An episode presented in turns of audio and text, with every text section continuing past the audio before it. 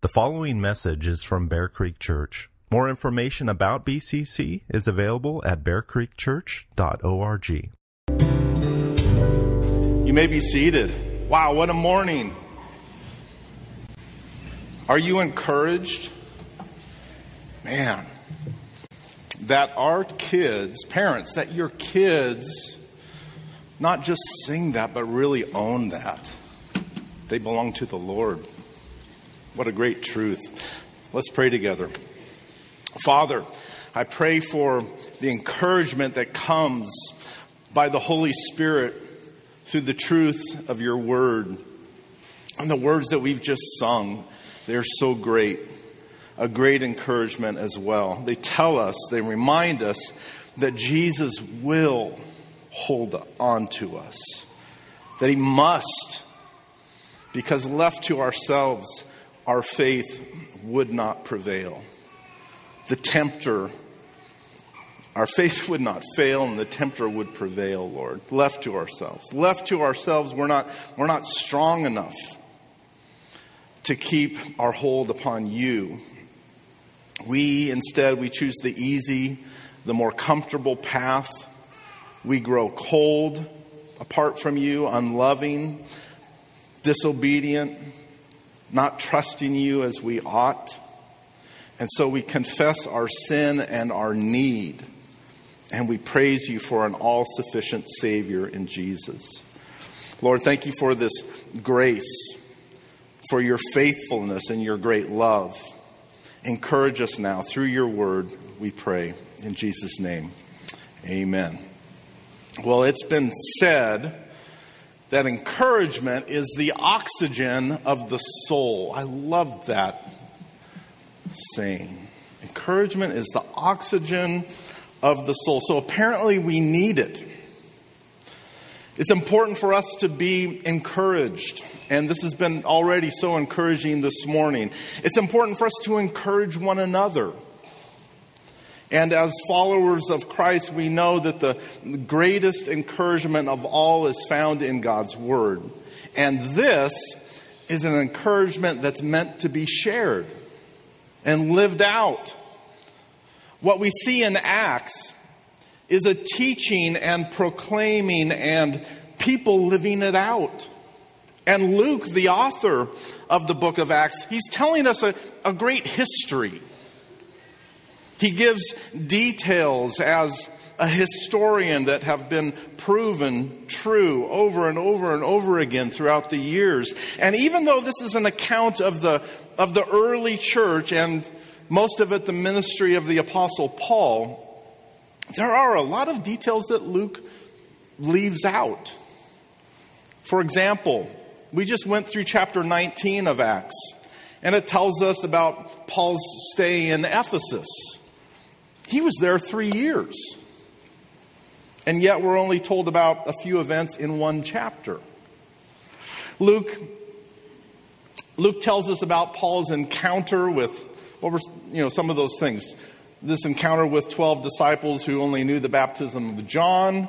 He tells us about these hard hearted, uh, unbelieving Jews the extraordinary miracles that, that remind us of Jesus.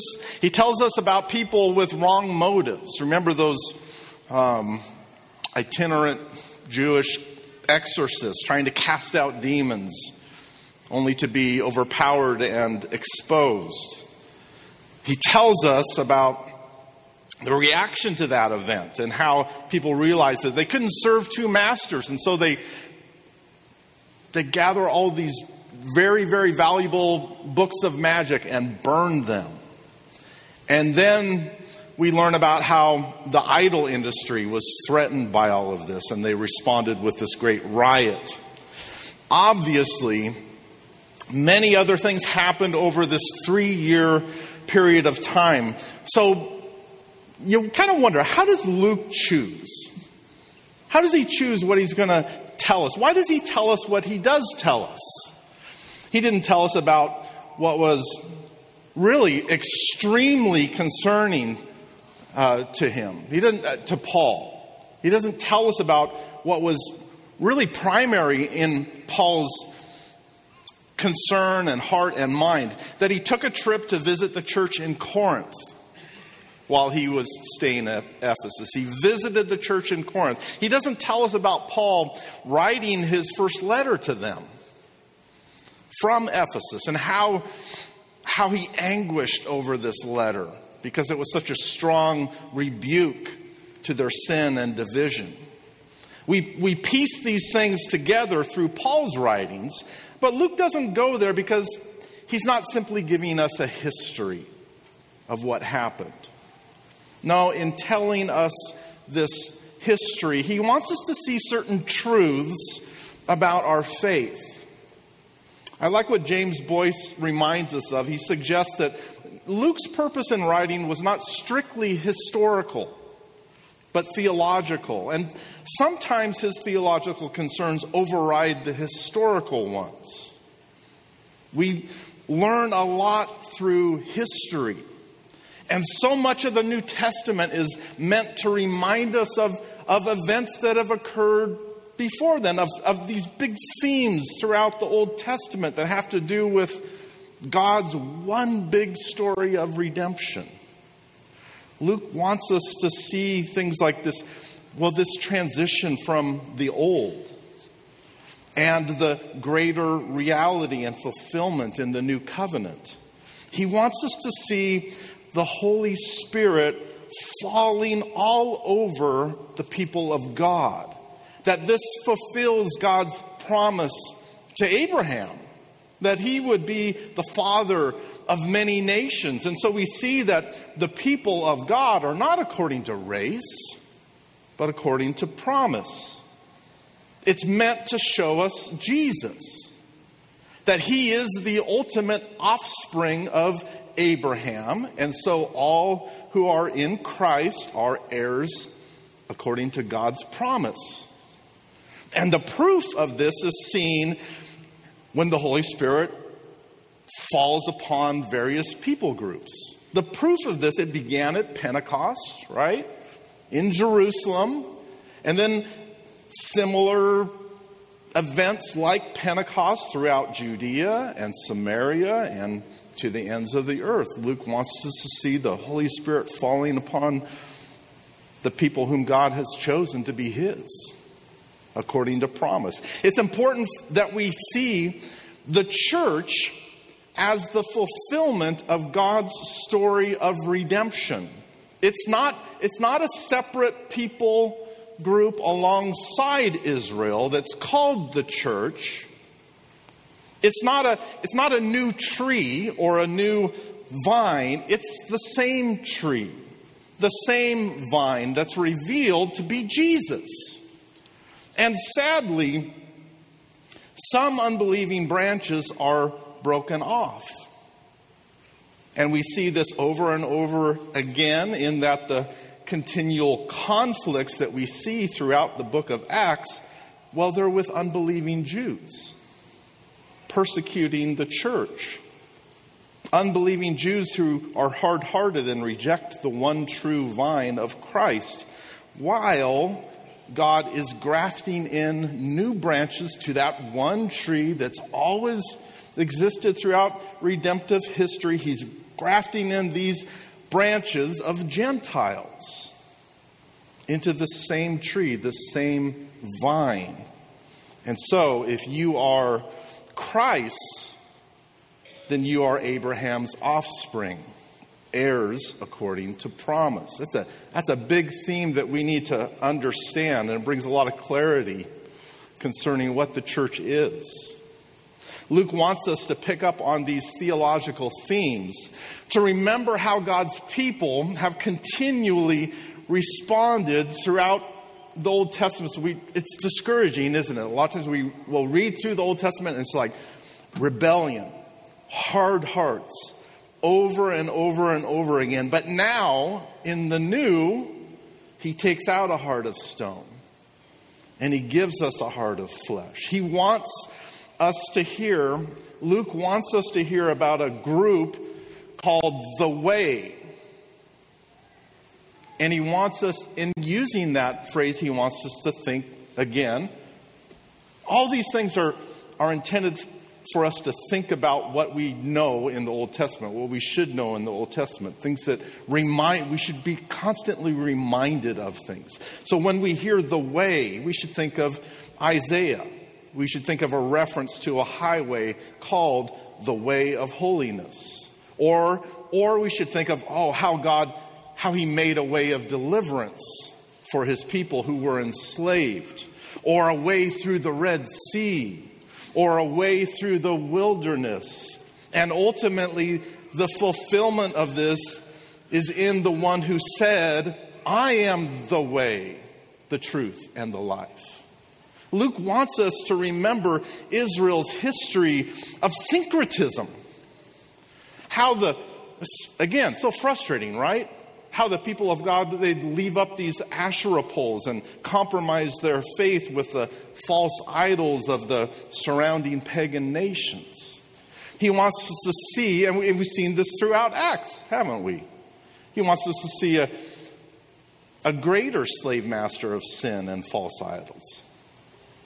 But now, what we see under the new is Christ disarming the rulers and authorities and putting them to open shame. We just saw some open shame in chapter 19, right? Triumphing over them in Christ. Luke wants us to see the shame of idols, that they, they make big promises and yet never deliver, that they enslave people, that they what's the result? They create division, they create riots. We saw a big riot. They create hatred, persecution. While, what's the contrast to that? The gospel does something absolutely different. The gospel frees, it unites, it brings about community, a community that gives, that gives us a taste of what every person craves and will ultimately be given in Christ. And now in, in chapter 20, Luke emphasizes this the oxygen we all need in Paul's ministry of encouragement. He begins with Paul encouraging people in verses 1 and 2, and then we see something really encouraging at the end of this, this section in verse 12. As Pastor Bill preached last week, life, life is hard. And for those who are indwelt by the Holy Spirit, we are, we are reassured in our sufferings.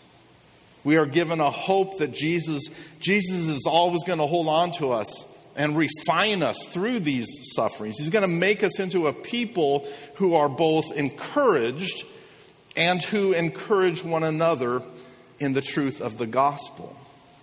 Encouraging one another, it's, it's important. We are Western people living on the West Coast, even worse, very individualistic. Keep to ourselves. And yet, what we see, what we're called to, is to be a community, to encourage one another. Encouraging one another is important. And getting, yesterday, simple things like men getting together and eating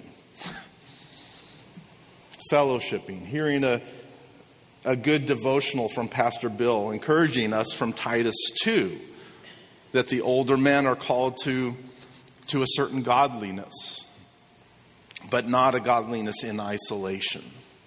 No, it's meant to encourage. Encourage younger men with the encouragement that we've learned, that we've received, or those older men have learned and received.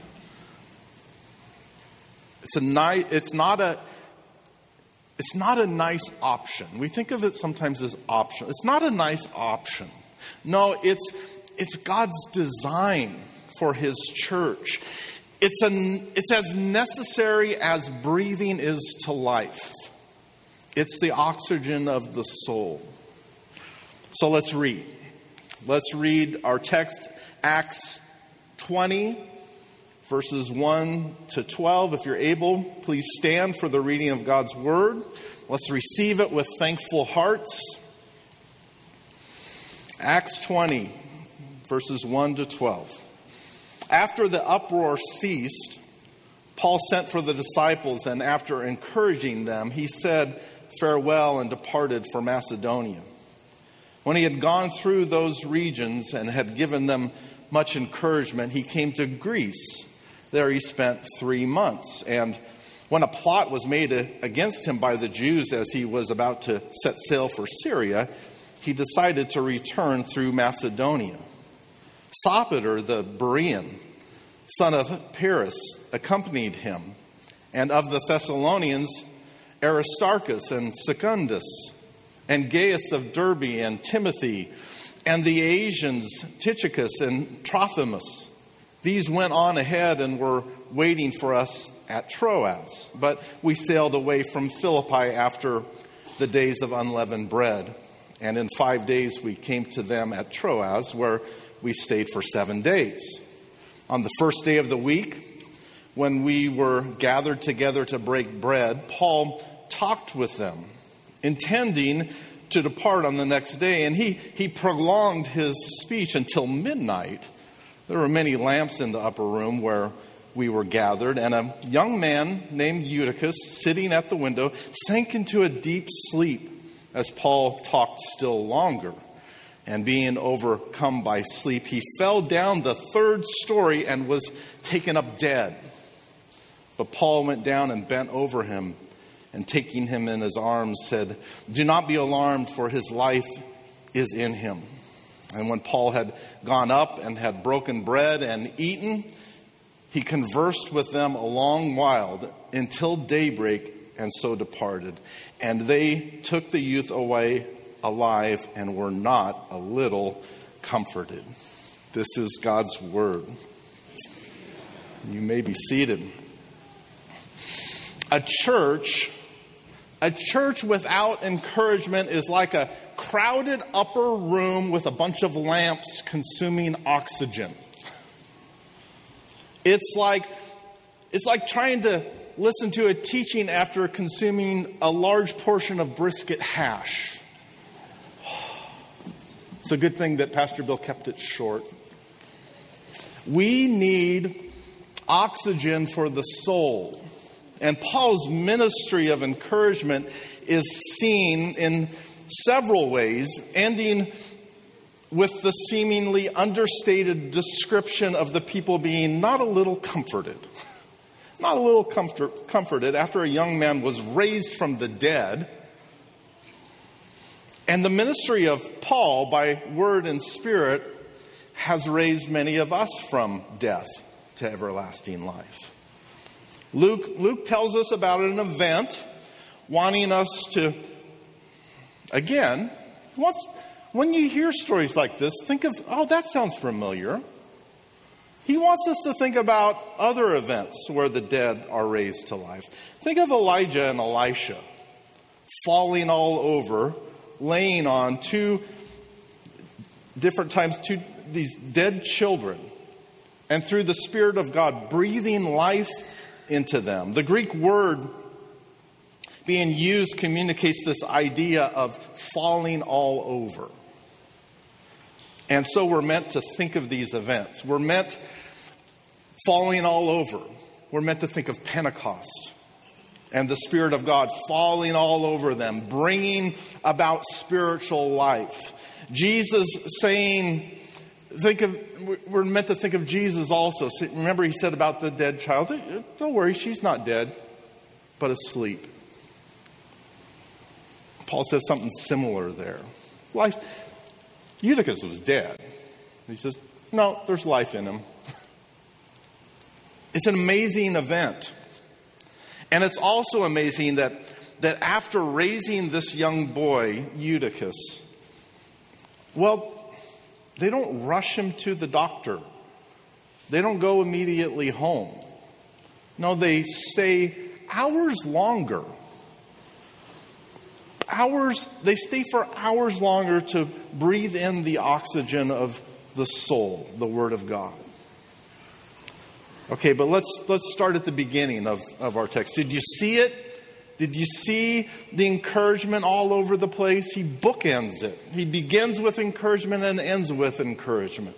In verse 1, Paul gathers the various disciples in Ephesus, and, and it says that after encouraging them, he said goodbye and then leaves for Macedonia. What do you, how do you How do you think he encouraged them?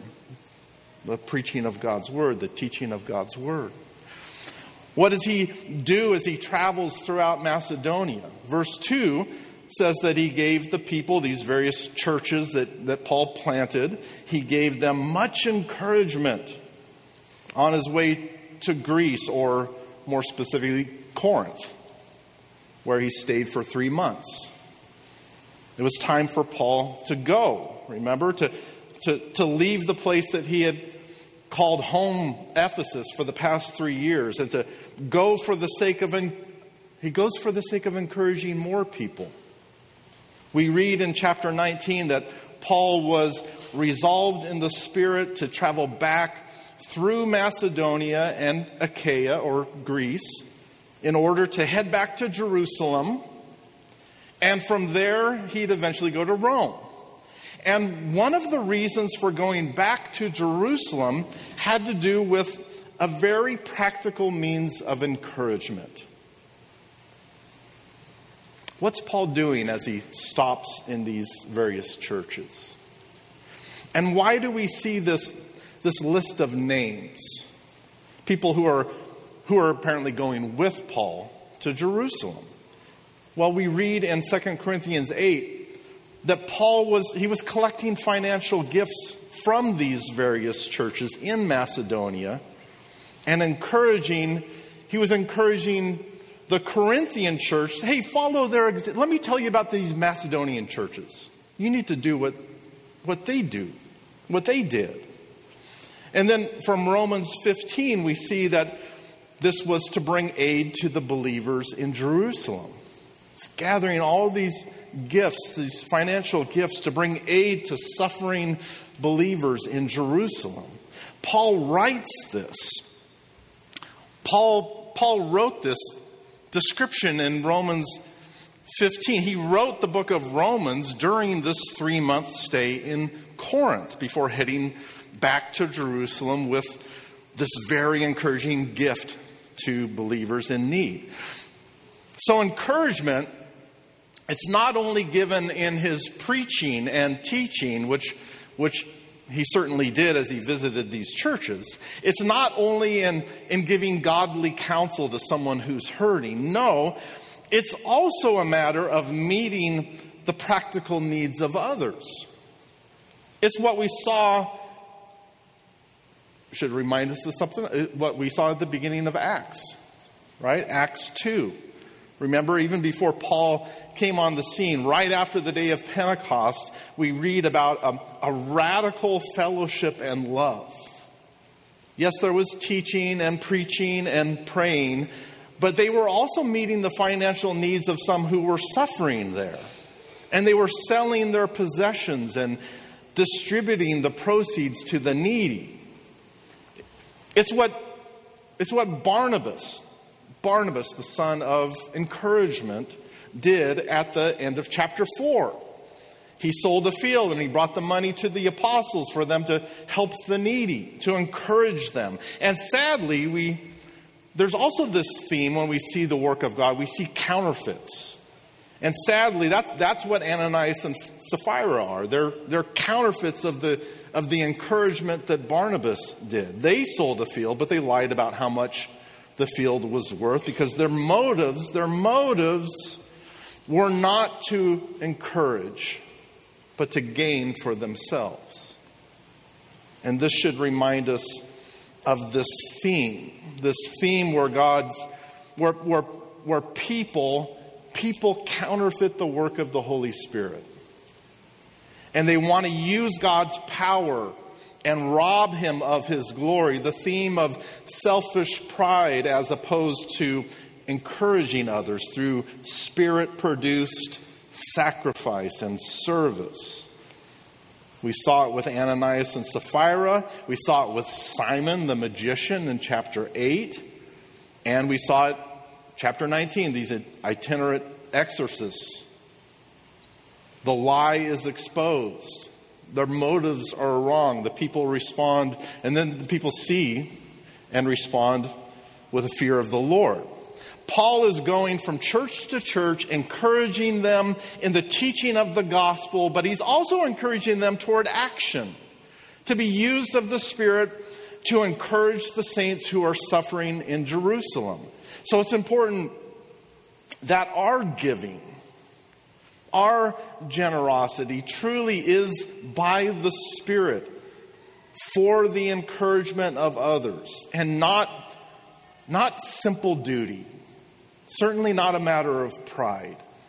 It's about Christ's church, it's about community, it's about unity, it's about the glory of God. Our faith is, is not only in word, but also in deed. It's not only in our, in our heads with the truths that we know, it's in our hearts, it's in our motivations, it's about our hands that actually carry it out. The ministry of encouragement is by the grace of God, and it will involve head and heart and hands. James, who was the the leader of the Jerusalem church, wrote If a brother or sister is poorly clothed, lacking in daily food, and one of you says to them, Go in peace, be warmed and filled, without giving them the things needed for the body, what good is it? So also, faith by itself, if it does not have works, is dead. This kind of encouragement that we see happening in these churches of Macedonia, it's radical. It's, it's unnatural. It's a result of God's grace in our lives through the Spirit. In fact, here's how radical it is. Let's look at this. This description in 2 Corinthians 8, it is it's beyond generous. Humanly speaking, it's it's weird. It's beautiful. Here's how Paul described it to the church in Corinth, trying to encourage encouraging them to be like them. He says, We want you to know, brothers, about the grace of God that has been given. So God's doing this. The grace of God that has been given among the churches in Macedonia. For in the severe test of affliction, their affliction, their abundance of joy and their, their extreme poverty have overflowed in a wealth of generosity on their part. For they gave according to their means, as I can testify, and beyond their means, of their own accord, begging us earnestly for the favor of taking part in the relief of the saints. And this, not as we expected, but they gave themselves first to the Lord and then by the will of God to us. It's, this is unnatural. It's the, supernatural grace of God that causes people who are experiencing their own extreme poverty and test of affliction, it causing them to be generous to others. If we're going through a tough time, emotionally or financially, and a, and a need comes to our attention, what, what's natural is for us to say, Oh, I, want, I just can't. I can't help because we're going through our own stuff right now. And I don't say this to make anyone feel guilty. I just want you to see how strange this really is. Paul says that they gave they gave according to their means. They gave what they could afford to give first. But then he says that they gave beyond their means, so apparently a second offering comes about, not because of guilt, not because of pride, but in an abundance of joy that only comes about when we see the grace of God and we trust Him to provide. Now that's encouraging, isn't it? Don't you want to have that kind of, well, freedom? There's a freedom there. There's a, there's a certain kind of joy there. There's a, there's a kind of connection and love and community. It's like oxygen for the soul. These people gave above and beyond. And then the weird part is they didn't even stop there. It says that they, they begged Paul, take another offering, Paul. We want to give more. Please, can we give more? How is this possible? It says that they gave themselves first to the Lord. That's how it's possible. That is, they trusted the Lord. They had a bigger vision than themselves. They knew of his overflowing grace and trusted that God would provide for them. They didn't have the idol of money. They were free, free from that slave master. They served only one master, not two. No syncretism with them, no mixing of trusting God and trusting their own wealth and abilities. And I have to confess, I say that I trust God. I know it in my head, but then I have to ask myself, where's my heart? And when He's leading me to give even more, will I follow through with my hands? Our faith is a matter of head and heart and hands. And I'm not I'm not teaching this because I want to convince you to give more. That's not it. It's the text. There's not a particular need that that that I have in mind. Uh, yes, there's always something, and we pray for our missionaries this morning. We want to meet the needs of our missionaries, and and many of you have have given in the past above and beyond. Many of you have given this, this sort of way. Raising enough money, uh, when was that? A couple years ago for that car for Sam and Millie? I remember the elders sitting down and talking about what was needed, you know, with these rough roads and, and how much it was going to be. And it was like, really? You think, you know, COVID just happened and people are a little nervous about finding it. You think, you think, and you get above and beyond in a matter of months to meet the need of our missionary friend, our brother and sister in Africa for the sake of the gospel. So I know that many of you know this kind of encouragement, or even the encouragement of being on the receiving end of an unexpected gift, going through your own particular struggle. It's beautiful. And it's important for us to recognize this because it's the grace of God in our lives. It's God providing.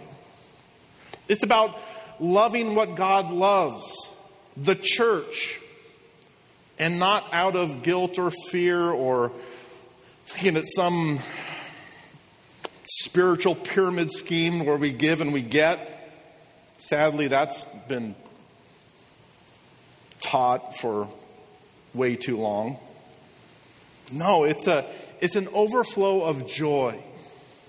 Wanting God to be glorified in and through the practical workings of His church. The church is beautiful. So, what we see in verses 1 through 6 of our text is, a, is an encouragement of the gospel knowing, desiring, doing, head, heart, hands. And this list of names of those who, well, they represent each church. They want to participate. There's an accountability there, but they, they're, they're representing those churches. They're going to, to bless these brothers and sisters in Jerusalem. From the Berean church, there's Sopater. From the church in Thessalonica, we, we read there's Aristarchus and Secundus.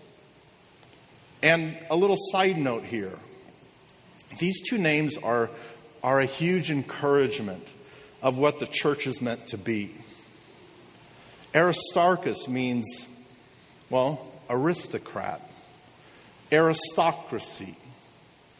The root meaning of the name has to do with the words best and rule, being ruled by the best possible people, having to do with power. This is, this is upper levels of society. So Aristarchus is upper class whereas secundus is Latin for second or number two. A name like this would be given to a slave. And he's not even he's not even the slave in charge. The slave in charge would have been called primus, number 1. And the slave who carried out his duties, the slave of the slave, would have had a name like number two, Secundus. Don't you love that? Aristarchus and Secundus. Because in the world, we are constantly dealing with a, a hierarchy of abuse and preferential treatment. But in the church, in the church, the upper class and the lowly slave are one in Christ. They're equal brothers representing the church in Thessalonica. Isn't that great? It's, be- it's the beauty, the encouragement of the church. We're one in Christ. And not only are they one, but they're, they're un- these Gentiles are going to bless needy Jews, brothers and sisters in Jerusalem. So we also see from the church in Derbe, there's Gaius, there's Timothy from Lystra, couple of representatives from churches in Asia, and Luke. Luke gives us a clue whenever he starts speaking in the terms of we. Um, apparently, he joins back up in the in the story here. So he's joining back up with Paul in Philippi. Okay, how is this? How think about how encouraging that is. A collection of people who would otherwise have nothing to do with each other are united in, in head, heart, and hands to encourage another people group who previously viewed them as unclean. So, once again, Paul learns about another plot by the Jews to kill him, and instead of, instead of sailing from Corinth, he travels, he travels back up through Macedonia, meets up with these representatives, sends them ahead to Troas to arrange for travel from there. In verse 6, Luke uses the word we, meaning that he rejoined Paul in Philippi, where they stayed five days before meeting up with the group in Troas. In Troas, they all say another seven days. And verse 7 tells us another interesting story along the way. First of all, it's significant that Luke mentions a meeting. A meeting on the first day of the week, on Sunday. It's a worship service. They break bread together, they talk or fellowship, and Paul he gives a very long ser- very long sermon. Once again, Luke is showing us a theme where the old and the new they're overlapped here. Unbelieving Jews under the old, they continue to keep the Sabbath and worship on Saturday. But believing Jews and Gentiles now, those who see Jesus as the Messiah, begin something new and they worship on Sunday. Why? Why does this happen? Something great must have happened, right? Something great must have happened to, you know, something incredible, so great that it would change hundreds of years of tradition of when they gathered to worship. What could it possibly be? Well, Jesus rose on the first day of the week. It's the Lord's day. Our lives revolve around the resurrection of Christ. And so, of course, it's the best day to acknowledge as special, as different from all the other days of the week. A day where we worship, where we rest in the one who's done everything for us, the one who's saved us and promises us good. There's nothing more encouraging than resting in the one who said, Come to me.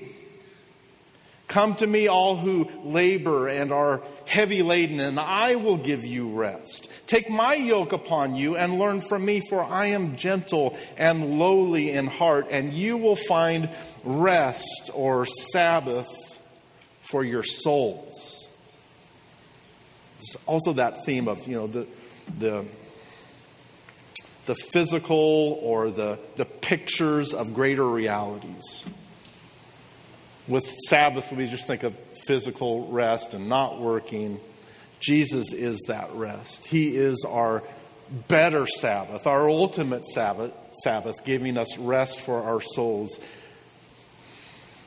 Because of the resurrection of Jesus, we have the greatest encouragement of all a Sabbath that includes the physical, but as new things tend to do, it's even better. It's a rest that, that is fulfilled in Christ. You can rest in Him because He does the work for you. Sabbath speaks of something greater than, than simply taking a day off. It's the promise of God to provide and give us rest. And Paul tells us all the promises of God find their yes in Jesus. The old has become new, and our worship each Lord's Day is a reminder, it's an expression of the greatest encouragement of all that the promise of rest finds its yes in Jesus. So this is the this is the context of this worship service on the first day of the week. And the story Luke tells, well, it's it's it's both funny and encouraging.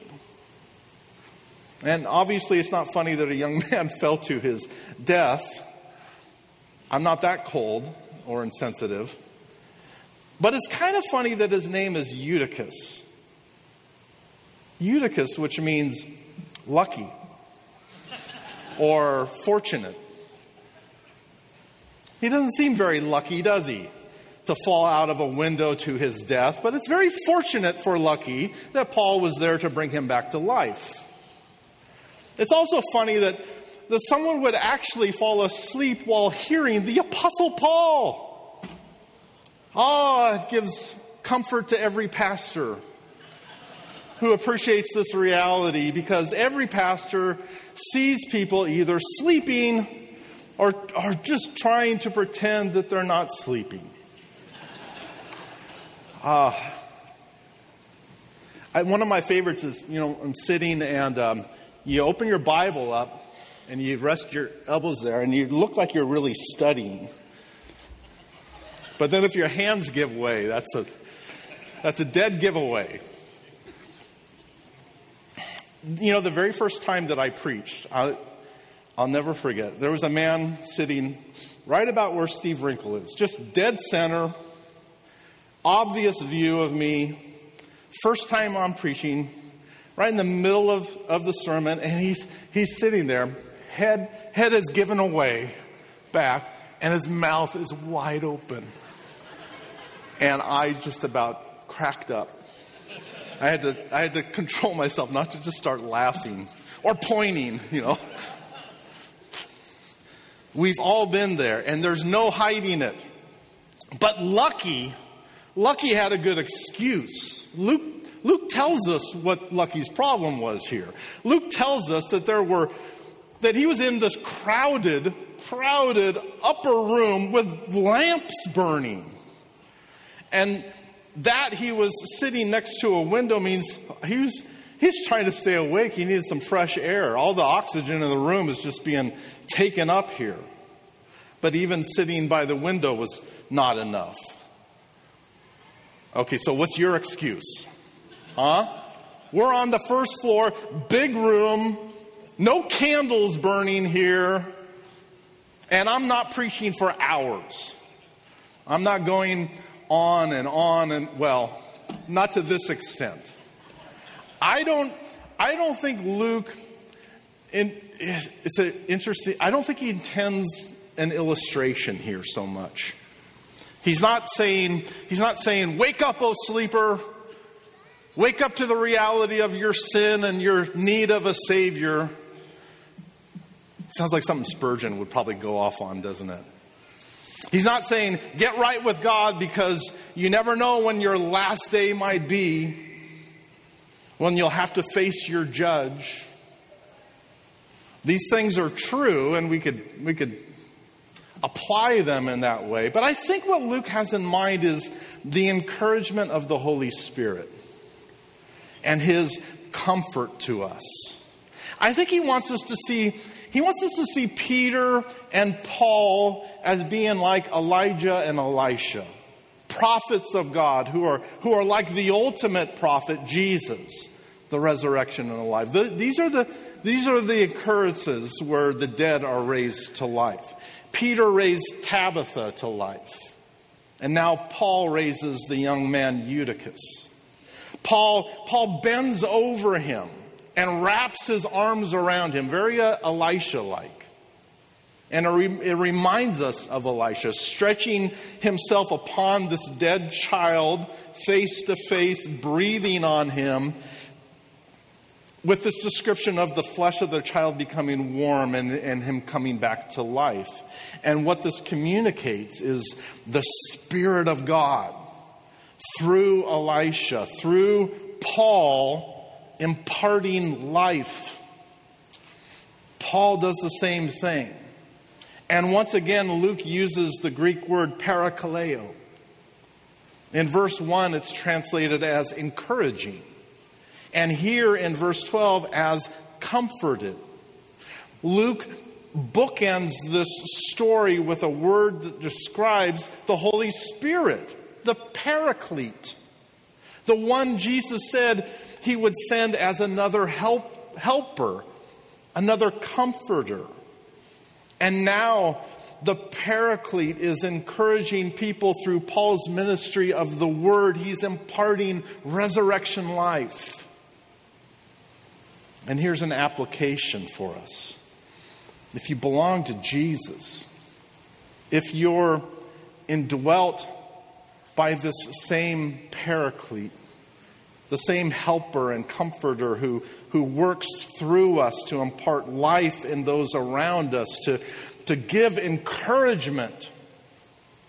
You're meant to give encouragement, oxygen of the soul to needy people. Look at what happens after this, this shocking event. They break bread.